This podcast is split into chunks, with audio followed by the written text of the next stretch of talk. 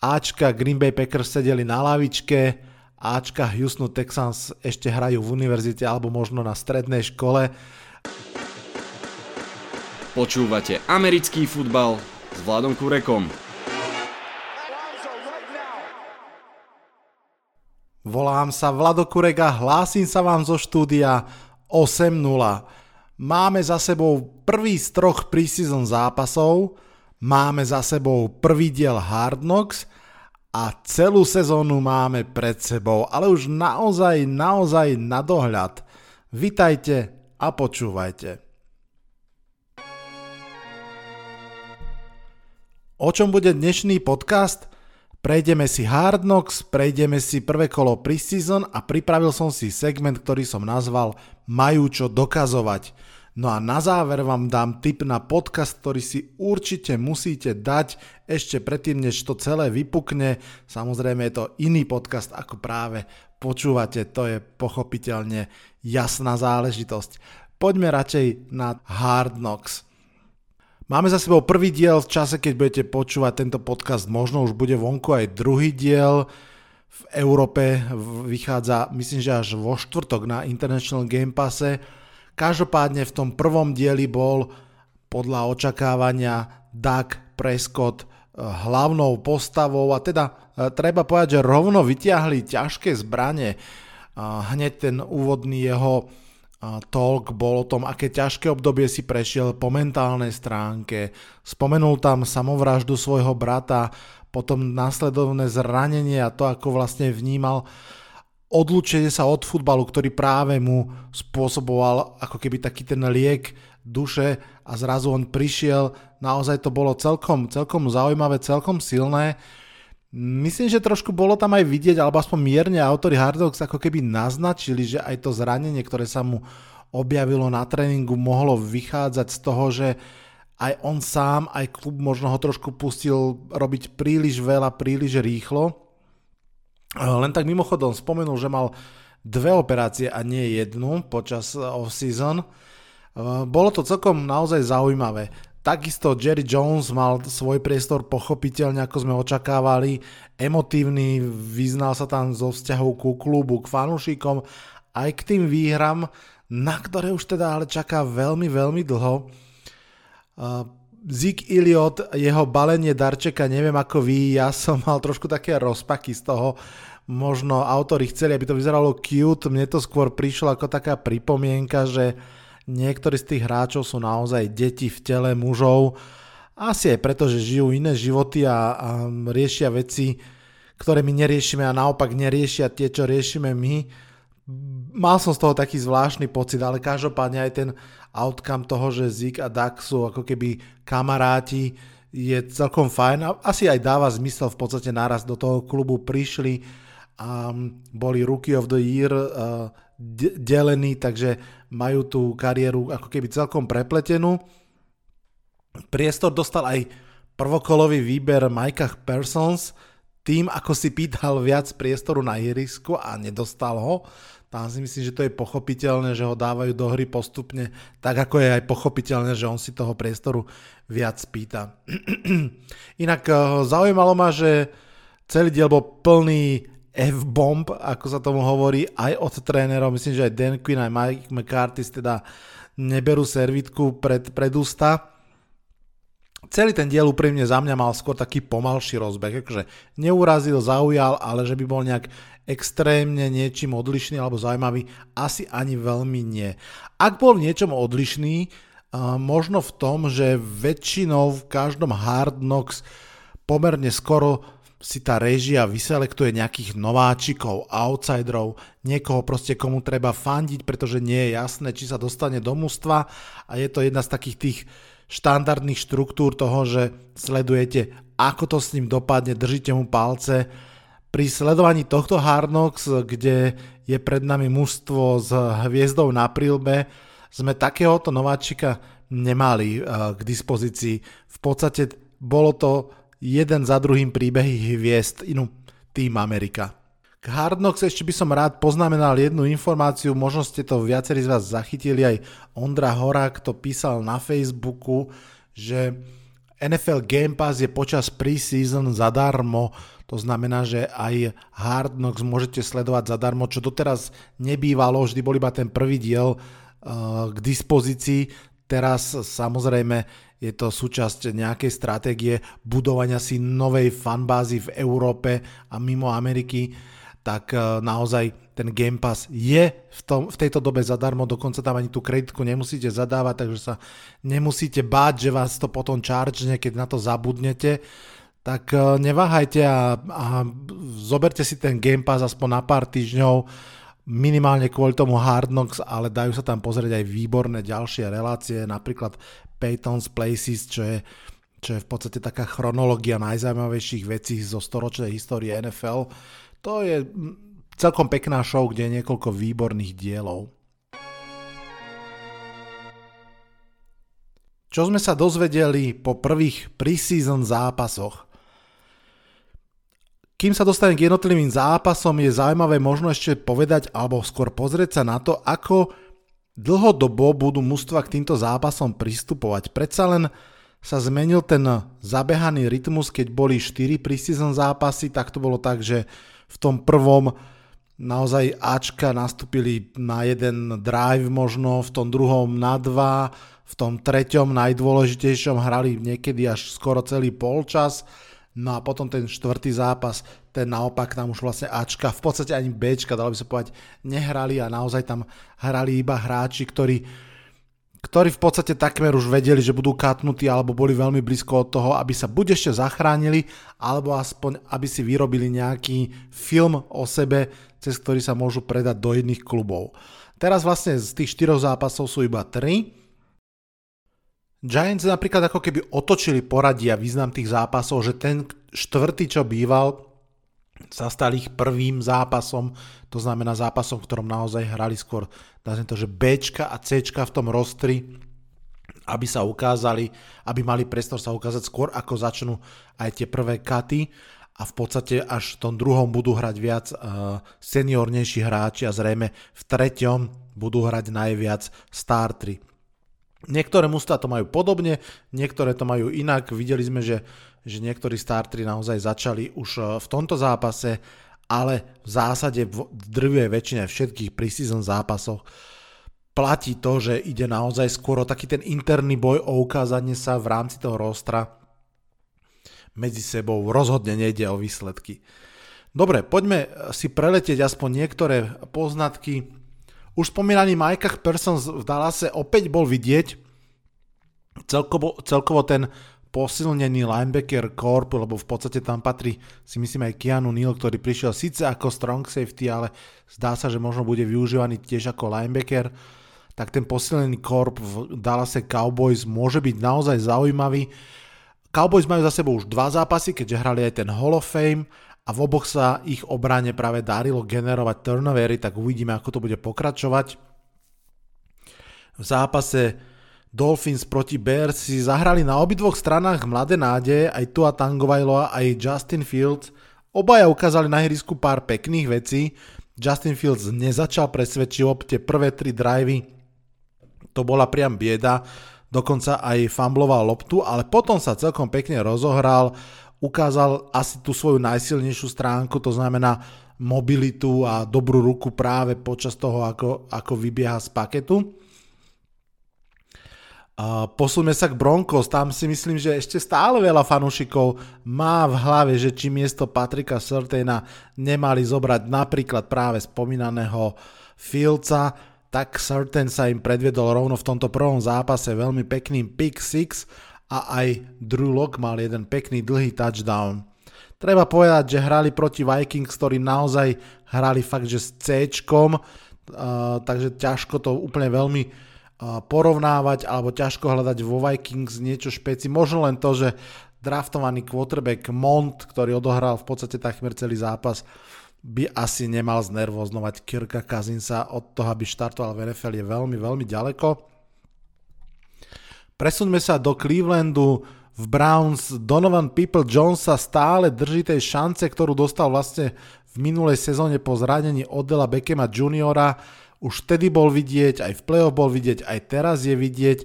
Myslím si, že fanúšikovia celkom spokojne spomínajú aj druhokolový pik Jeremiaha Ovsuhu Koromaha, ja mu budem hovoriť Joke odteraz, lebo to je naozaj veľmi ťažké meno, takže Joke, jeden z tých veľkých príbehov draftových, ktorý spadol až do druhého kola a bol zobraný do Browns, sa ukazuje naozaj ako linebacker, ktorý, ktorý má tú svoju povestnú atletickosť. No už v Jaguars sme videli prvýkrát Trevora Lawrensa v zápase a myslím, že on prvýkrát naozaj pocitil, aké je to hrať so slabšou online Breaking news pre všetkých, je to slabota. Mať slabú online robí z každého quarterbacka o tretinu horšieho quarterbacka minimálne, no a Trevor Lawrence bude musieť ešte podumať, čo s tým urobiť.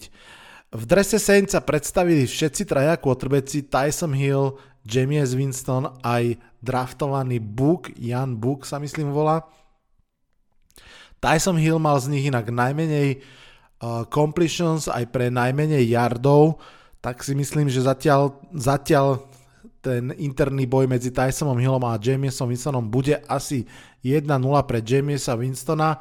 V drese Ravens sa veľmi slušne ukazovala aj tá, nazvime to, náhradná obrana, ktorá hrála, ale napríklad bol medzi nimi aj minuloročný prvokolový pick Patrick Queen a hral veľmi slušne. Posuňme sa do New Yorku. Zach Wilson, výber z druhého miesta draftu pre Jets si pripísal celkom slušný zápas proti Giants.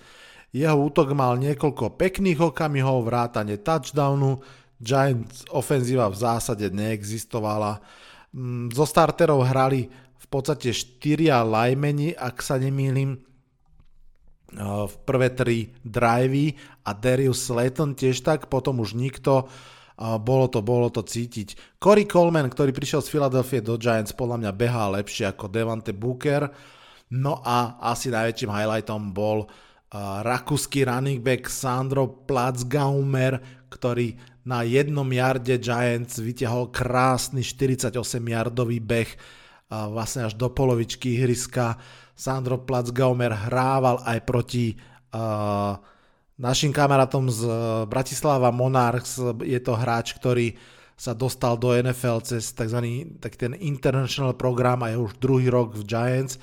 A som veľmi zvedavý, lebo zatiaľ je úplne, nazvem to, že pochovaný v tom depth charte. Som veľmi zvedavý, či dostane trošinku viac priestoru. Bolo by super, keby áno. Posuňme sa ďalej. Tom Brady si zahral iba pár minút, ale zahral si pár minút. Uh, svoje účinkovanie myslím skon, skončil, keď ho sekol superov defenzívny end Joseph Osai z Bengals. Uh, napríklad Joe Burrow vôbec nehral za Bengals, ale zahral si Kyle Schrumur uh, na pozícii quarterbacka, to je syn Peta Schrumura, bývalého trénera Giants a súčasného ofenzívneho koordinátora Denveru Broncos. Kyle Schrumur je vlastne tretí quarterback v Bengals. No a poďme k šupe a najväčšiemu prekvapeniu. Houston Texans porazili Green Bay Packers 26-7. Samozrejme, vravím to zo zábavy, pripomínam, čo som povedal, výsledok je absolútne nepodstatný. Ačka Green Bay Packers sedeli na lavičke, Ačka Houston Texans ešte hrajú v univerzite alebo možno na strednej škole toto bol zápas, v ktorom išlo o niečo úplne iné ako výsledok.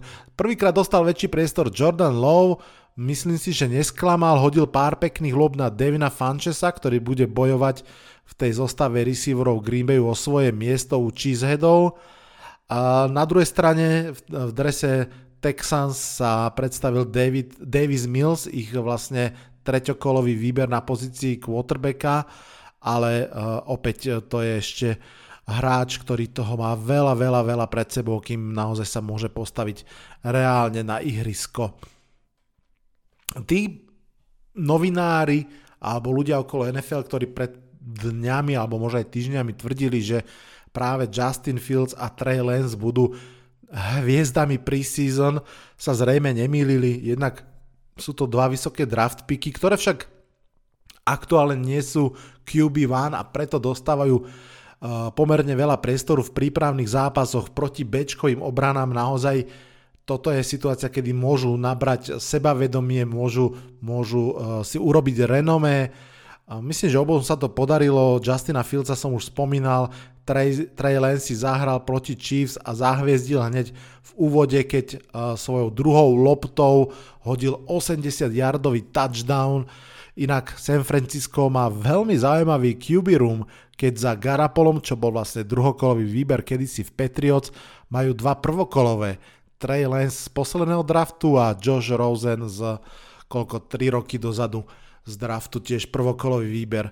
Josh Rosen nevyzeral v tom zápase nejak špeciálne, bol taký dole, hore, dole, možno dokonca viac dole teda ako hore a zdá sa, že tá jeho kariéra zatiaľ sa nejak výrazne nenakopla. Čo ešte? Spomeniem ešte z piatku, že v piatok hrali Lions, Jared Goff nevyzeral nejak špeciálne zaujímavo v tom prvom zápase v súboji s Bills, boli pekné, v tom súboji boli pekné súboje medzi Patrikom, alebo teda medzi Suvelom a Gregory Rusom.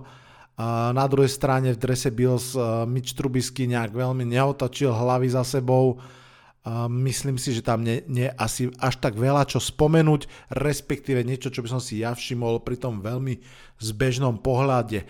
Ale ak vás zaujímajú také možno detálnejšie postrehy alebo aspoň náznaky mien, poďte na Facebook Americký futbal s Vladom Kurekom, tam pod jedným z aktuálnych postov fanúšikovia klubov, ktorí možno aj vy fandíte, píšu do komentára mená, ktoré si treba všimnúť, také tie under the radar mená jednotlivých klubov, ktoré v globálnom pohľade nikomu nič nehovoria, ale pre vás ako fanúšika daného klubu môžu byť zaujímavým postrehom, že toto je hráč, s ktorým sa možno že dá rátať už po prvom preseason zápase.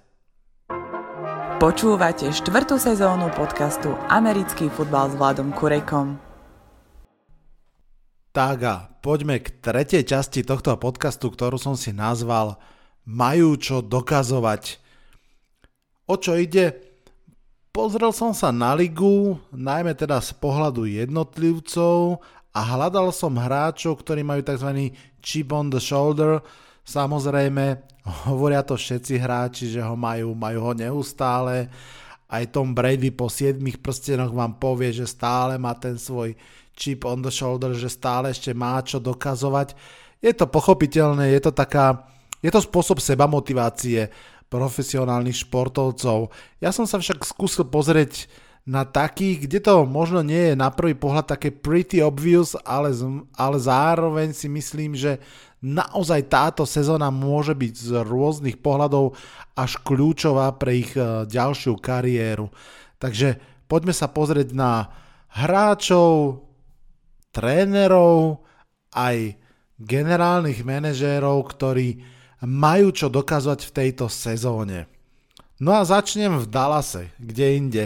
V Dallasu je v tomto podcaste dnes naozaj pomerne dosť. Sú to tréneri Mike McCarthy aj Dan Quinn, obidvaja tréneri, ktorí neodišli úplne v dobrom a s dobrým menom zo svojich klubov. To zase, povedzme si pravdu, asi málo ktorý tréner, keď už odchádza z klubu, nie do, dobrovoľne. Mike McCarthy je v Dallase už rok a možno sa už trošku zabúda, že ten jeho posledný rok v Green Bay Packers bol fakt nedobrý a bol dosť veľmi na nože so všetkými v tom klube aj s Aaronom Rodgersom. to ako vidíme sa pomerne často stáva, ale je to teda tréner, ktorý naozaj v Dallase dostal druhú veľkú šancu, je extrémne na očiach pochopiteľne. No a tá prvá sezóna nedopadla veľmi dobre. V ofenzíve je jasné, prečo nedopadla veľmi dobre. Naozaj tie zranenia aj ofenzívnej liney, aj quarterbacka boli určujúce. No ale ten trénerský stav rozhodne nezvládol situáciu v obrane a preto práve tam prišlo k veľkej zmene a k príchodu ďalšieho trénera, ktorý má čo dokazovať. Dan Quinn odchádzal zo Sietlu s veľkým menom ako autor Legion of Boom, dostal headcoachovskú pozíciu v Atlante. Chvíľku to tam celkom vyzeralo nádejne, ale od toho nešťastného Super Bowlu to už išlo jednoducho dole kopcom. Viackrát v rôznych podcastoch sa tak ako keby aj naznačovalo, že jednoducho stratil dôveru kabíny. Ale čo bolo podstatnejšie možno je, že tá obrana Atlanty Falcons hrála konzistentne zle, bez ohľadu na to, kto tam bol defenzívny koordinátor, bez ohľadu na to, či sa jej venoval aj Dan Quinn osobne. No a to nie je veľmi dobrá vizitka pre trénera, ktorý si práve na obrane urobil meno. Teraz prichádza do Dallasu, kde naozaj tá obrana je v bode 0 a bude veľmi zaujímavé sledovať, čo s ňou urobí za prvú off-season. Investovalo sa do tej obrany pomerne hojne, aj čo sa týka draft pickov, takže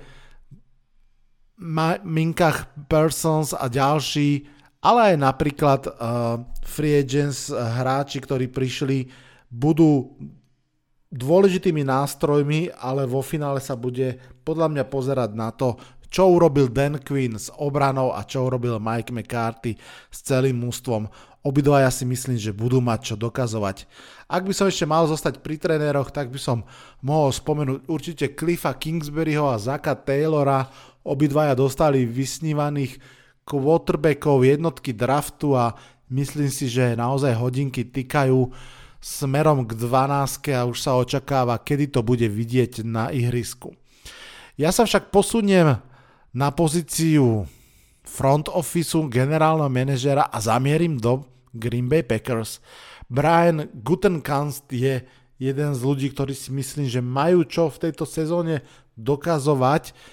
Um, ono, predsa len či naozaj, alebo trošku viac mediálne, uplynulá off-season bola tak trochu vojnou medzi ním a Aaronom Rodgersom. Brian Gutenkast v podstate stále ešte mladý generálny manažer Packers, myslím, že svoju štvrtú sezónu uh, ťahá. Podľa mňa v tejto, ak to tak mám nazvať, vojne si viedol dobre. Jednak sa ne, nepokakal, podarilo sa mu udržať veci v normále, podarilo sa mu draftovať tak, ako on chcel, získal naspäť Aarona Rodgersa, Takže myslím si, že ako keby ten track record v zásade je, je za, za neho fajn, no ale uvidí sa, ako bude prebiehať samotná sezóna. Myslím si, že táto sezóna Packers nebude len referendum o Aaronovi Rodgersovi, ale aj o tej vízii a o tom mústve, ktoré skladá generálny manažer Gutenkanst. To je prezisko, ktoré sa musím naučiť vyslovovať. Pochopiteľne, že že jeho draftovanie bude tiež veľkou premenou v tej debate. Ja mám pocit, že naozaj minimálne v tých prvých kolách sa mu v tom draftovaní darí Jair Alexander, Rashand Gary, teraz Eric Stokes, medzi nimi Jordan Lowe. To vyzerá v zásade na dobré draft picky, pochopiteľne pri tom Loweovi zatiaľ nevieme, ale ak to bude dobrý quarterback, tak eh, vlastne to bol veľmi dôležitý a zaujímavý ťah.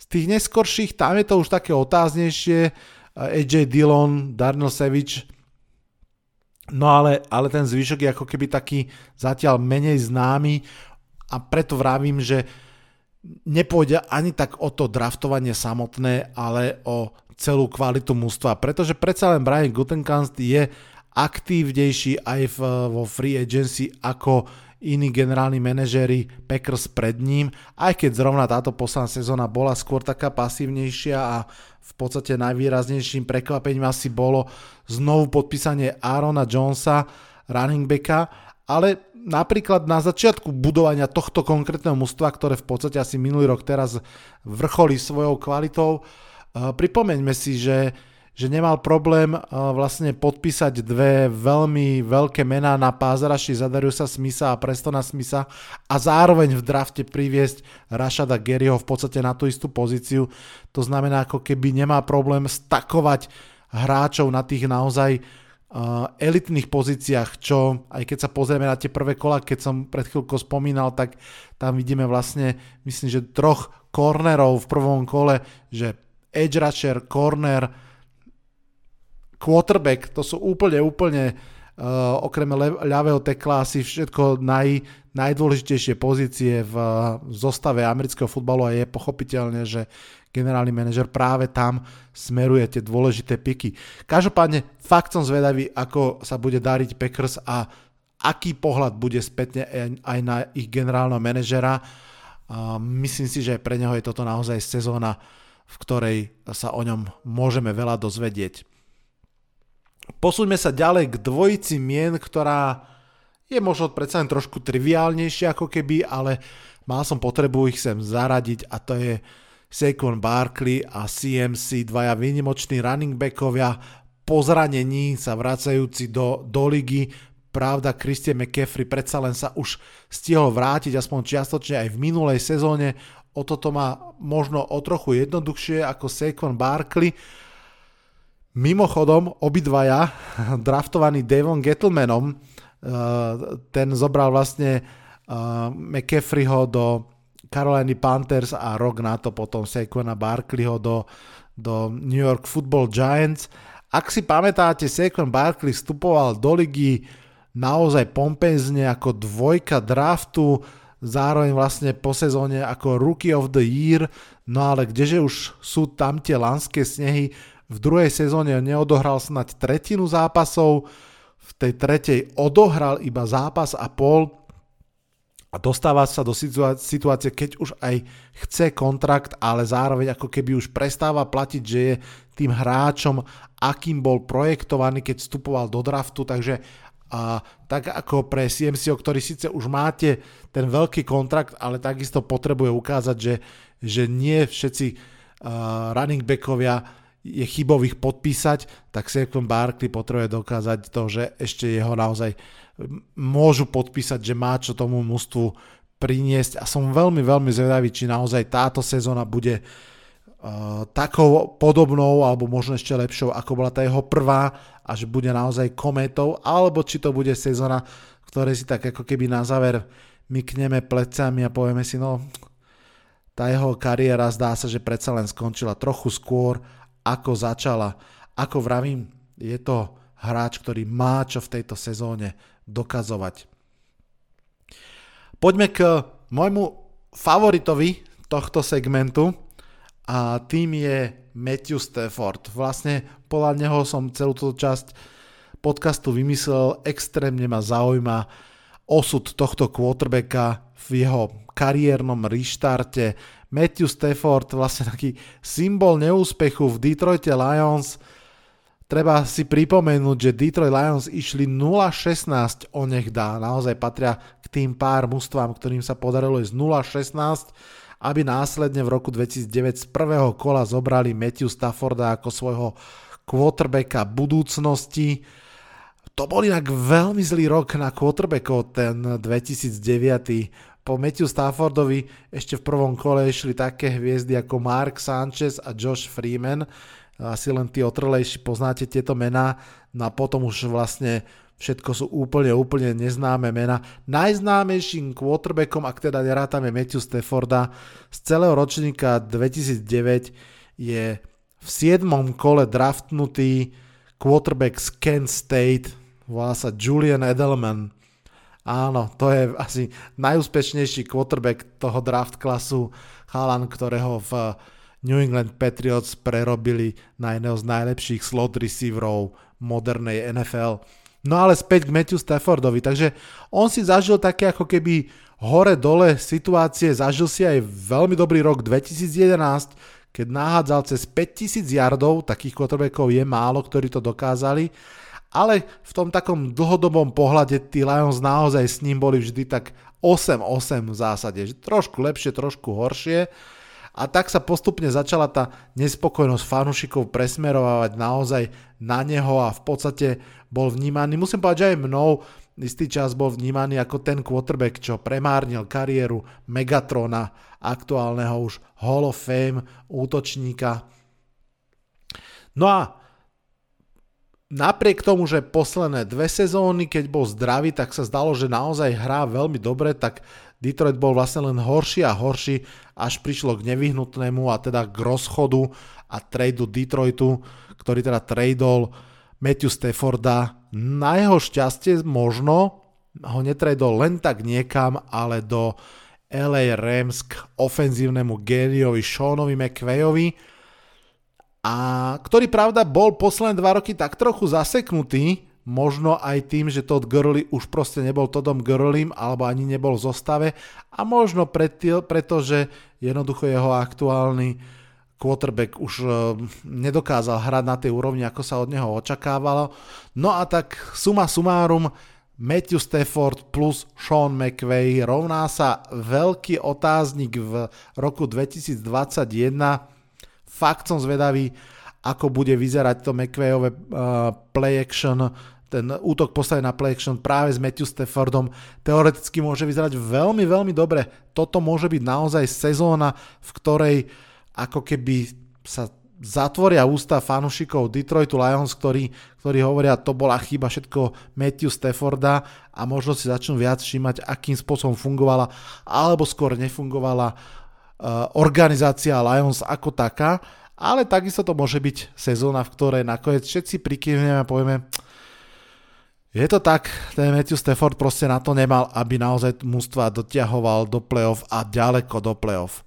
Veľmi som zvedavý, ktorý z týchto príbehov sa udeje. Matthew Stafford rozhodne patrí k hráčom, ktorí majú čo dokazovať napriek tomu všetkému, čo, čo už odohral a myslím si, že to bude pre všetkých aj fanúšikov iných klubov ako sú Rams alebo Lions extrémne zaujímavé sledovať, čo sa stane. Mimochodom tých quarterbackov, ktorí majú čo dokazovať je o mnoho viac. Patrí sem aj Daniel Jones, aj Carson Wentz, Sam Darnold rozhodne, Cam Newton, ale mm, to by bolo už nadlho. Ja ešte vyťahnem dvoma vetami Ryana Fitzpatricka, väčšiného journeymana, ktorý v podstate dlhé, dlhé roky už má ako keby nálepku pomerne atraktívneho, myslím teda herne, backupa. On mal tú svoju šancu byť starterom kedysi dávno v Bills, potom kedysi menej dávno v Jets.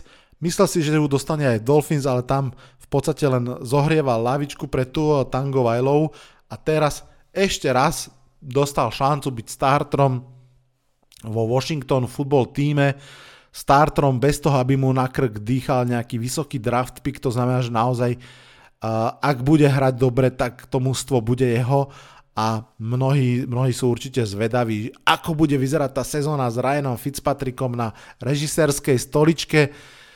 Ja musím povedať, že tohto bradatého chlapika naozaj mám rád v zmysle, že, že je to zábavný prvok NFL, ale rovno poviem, že fakt by som ho nechcel v mústve.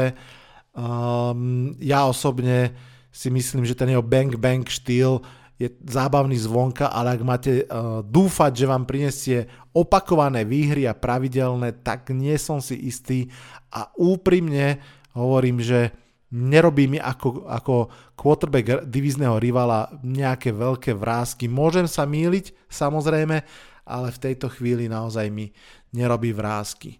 Určite by sa našlo ešte veľa podobných typov, možno vy máte svoj typ na uh, hráča, ktorý by naozaj mal v tejto sezóne niečo veľké dokázať, či už sebe alebo lige a je jedno, či to je proste niekto veľmi, veľmi skúsený, po pozranení alebo po, po nejakom kariérnom zlome, alebo je to nováčik. Je takých hráčov určite veľa. Ak máte svoj tip, napíšte mi na Facebook Americký futbal s Vladom Kurekom do komentáru, poďme tam poskladať ešte nejakú zostavu hráčov, ktorí, pre ktorých sezóna 2021 môže naozaj znamenať veľa. Môže znamenať, že dokážu niečo veľmi dôležité pre seba. Blížime sa ku koncu dnešného podcastu a ako som slúbil, budem hovoriť o inom podcaste. Existuje milión podcastov o NFL, z toho veľmi veľa veľmi dobrých, pochopiteľne. Myslím, že každý si asi postupne našiel to, čo mu vyhovuje a to, čo rád počúva. Ja by som rád upozornil na jeden špecifický podcast, najmä preto, že je aj limitovaný svojim počtom epizód Niektorí z vás ho určite poznajú, ale ak ho nepoznáte, tak stojí za toho spomenúť. Volá sa Flying Coach, lietajúci tréner, a je to podcast, ktorý vytvorila zaujímavá dvojica. Jednou je novinár Peter Schrager z Good Morning Football a druhou je Sean McVay, head coach LA Rams. Áno, takže veľmi prominentné mená. A je to podcast, ktorý má 10 dielov, je teda ako keby limitovaný, vlastne vznikol s týmito desiatými dielmi a neplánujú sa žiadne ďalšie sezóny. A táto dvojica Peter Schrager a Sean McVay si vlastne volá vždy do toho podcastu trénera alebo trénerov. Väčšinou to v podstate asi osobní kamaráti Seana McVay alebo teda tréneri, ku ktorým má z nejakého dôvodu blízko a rozoberajú rôzne veci. Naozaj si myslím, že je to veľmi, veľmi zaujímavá zmeska uh, aj uh, trénerov, aj tém, ktoré spoločne riešia. Uh, musím za seba urobiť promo tomuto podcastu špeciálne kvôli trom dielom. Uh, úplne posledný diel, v ňom je tréner Mike Tomlin z Pittsburghu Steelers a Rahim Morris, ktorý vlastne bol aj head coachom, myslím, Tampy a väčšinou býva defenzívnym koordinátorom. To je veľmi vtipný podcast. Evidentne Tomlin, Rahim Morris a Sean McVay proste majú k sebe veľmi blízko, patria do takej partičky, ktorá sa stretáva aj mimo futbalu. Vyťahujú tam na seba veľmi veľa históriek, práve ten Rahim Morris je evidentne taký ten, že drsno vtipný hráč, ktorý, alebo teda tréner, ktorý sa nebojí iných veľkých mien v NFL a dokáže si s nich robiť srandu. Naozaj to je že zábavný podcast, odporúčam. A pre ľudí, ktorí podobne ako ja trpia tým, že fandia New Yorku Giants, tak musím odporučiť aj diel, kde si zavolal Joea Judgea. To som bol celkom prekvapený, že prijal to pozvanie. A je to opäť zaujímavý podcast, ani nie tak veľmi herne, tam nerozoberajú veľmi herné veci, ale je to dosť dobrý insight do toho sveta okolo Nika Sebena, Billa Beličika, ako, ako to funguje v Alabame, ako to funguje v Patriots, čo z toho si Joe Judge berie ďalej do Giants, čo tam pridáva on sám ako za seba, ako za, za osobnosť, takže to je zaujímavé si myslím, že hlavne pre, pre fanúšikov Giants, možno pre fanúšikov Patriots, no ale hlavne a hlavne jeden podcast, jeden diel, ktorý by ste mali počuť podľa mňa, že všetci je to diel, v ktorom ako hostia si pozvali Kyla Shanahana, head coacha zo San Francisco 49ers a to je fakt podľa mňa úplná povinnosť vypočuť si pre všetkých fanúšikov. Je tam strašne veľa vecí zo zákulisia futbalu ako takého.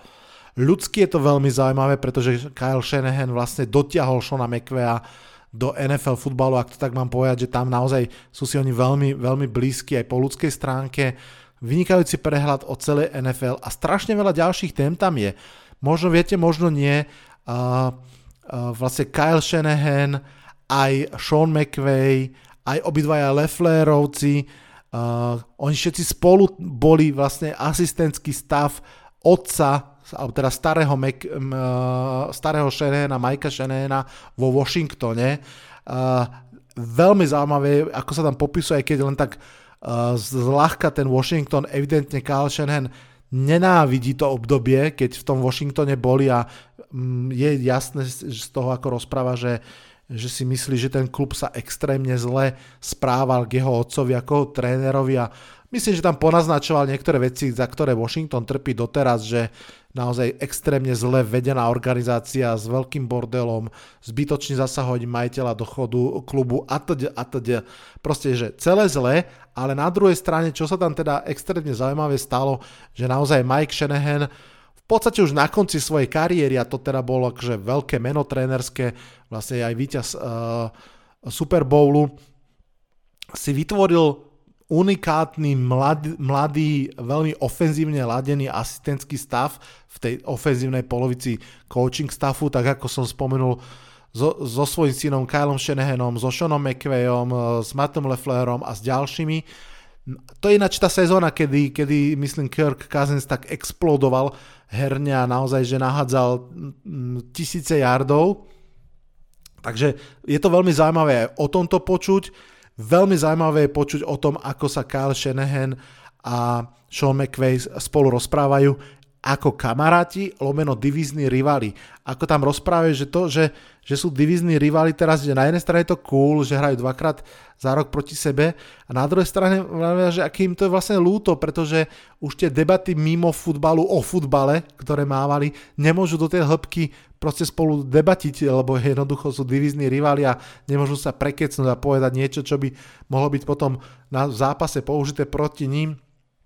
Naozaj to vynikajúci podcast, dajte si tú hodinku. Riešia sa tam aj také veci, že, že Kyle Shanahan bol v Mexiku v Cabo, len v trochu v inom hoteli, v akom sa stretli uh, um, Matthew Stafford a Sean McVay, keď sa dohadovali vlastne trade do, do Rams a Kyle Shanahan tiež zvažoval vtedy, že by mal záujem o Matthew Stafforda a vlastne boli spolu ako keby všetci traja v jednom meste, len teda jedna dvojica už kula pikle, ten druhý sa ešte len rozhliadal. Je tam toho veľmi veľa zaujímavého a extrémne zaujímavé a mám pocit, že nečakane priamočiaro, aj ľudsky, aj futbalovo. Tam Kyle Shanahan rozoberá to neslávne finále Falcons proti Patriots, tú prehru, napriek tomu, že vyhrávali o koľko? 25 bodov, dobre, dobre si to pamätám, kde tam rozoberá, že kde sa to podľa neho zlomilo, ktoré hry, či lutuje, ale teda prečo ho lutuje, že ich zahral inak. Veľmi pekne tam vysvetľuje celú tú sekvenciu, ako sa diala tá rozhodujúca prečo hádzal, prečo behal, prečo zase hádzal a kde vlastne sám seba ako keby oklamal. Naozaj to fakt stojí za vypočutie a uh, je tam toho ešte veľmi veľa. Napríklad aj tam riešia celú tú tému, že ako to bolo teda, či Trey Lance bol od začiatku jasný, alebo Mac Jones, a že prečo si všetci mysleli, že, že bude San Francisco draftovať Meka Jonesa, keď sa posunul na, tú tretiu, na to tretie miesto Detroitu. No, nebudem o tom všetkom už viac rozprávať, jednoducho zapamätali ste si, dúfam, to najpodstatnejšie, Flying Coach s Petrom Schregerom a Seanom McVeom, pozrite si, uh, sú tam naozaj zaujímaví hostia, je tam aj spomínaný Matt Leffler, je tam aj Troy Aikman, a nájdete si toho hostia, ktorý vás zaujíma, alebo si to vypočujte celé, alebo aspoň si rozhodne dajte ten diel s Kylom Shanahanom, je to proste parádička. Pre dnešný podcast je to už úplne všetko. Opäť veľmi pekne ďakujem všetkým z vás, ktorí tento podcast podporili aj finančne. Veľmi si to vážim. Viacerí z vás ste to urobili e, platbou napriamo. Piati z vás ste sa stali patrónmi tohto podcastu, za čo vám ešte raz veľmi pekne ďakujem a ešte vám aj oficiálnejšie poďakujem. Budem veľmi rád, ak to niektorí ďalší z vás ešte zvážite a pomôžete tomuto podcastu rásť aj takýmto spôsobom. No a mimochodom, veľkou podporou pre tento podcast je aj to, ako jednoducho odporúčite ďalej ak vyzdielate nejakú epizódu, napríklad z Facebooku Americký futbal s Vladom Kurekom, alebo ako vlastný post, ak to proste lajknete, dáte tomu koment, jednoducho pod, pomôžete tomu reachu v tých social media, aby sa ten podcast dostal ďalej medzi ďalších ľudí. To je tiež obrovská, obrovská pomoc a veľmi budem rád za každý like a share, ktorý, ktorý tento podcast dostane. A takisto ešte musím pripomenúť uh, Príbeh Havranov z Baltimoru 25 rokov v NFL je slovenská knižka o Baltimore Ravens, ktorá sa pripravuje na Startlabe, si ju môžete nájsť a môžete ju podporiť.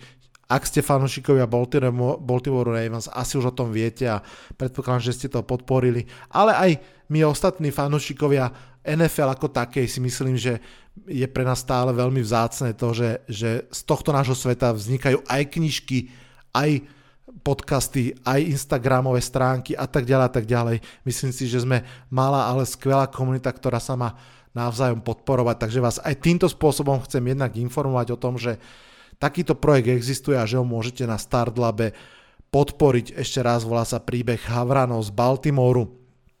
Nuž, o týždeň nás čaká jedno veľké a myslím si, že aj veľmi zaujímavé preview. Dáme si ho vo štvorici s Lubom, Basom a Ježourom. Už ste nás párka tejto štvorici počuli, takže viete, že keď hovorím veľké, tak tým naozaj myslím aj dlhé. Pochybujem, že sa zmestíme pod dve hodiny, no ale tak uvidíme.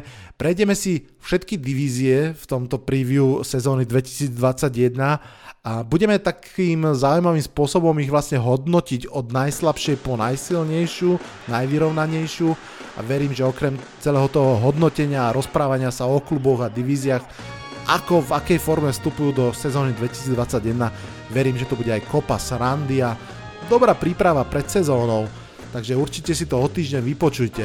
Každopádne, na dnes je to už naozaj všetko. Odhlasujem sa z tohto podcastu. Chránte sa pred tým strašným hicom. Čaute, čaute.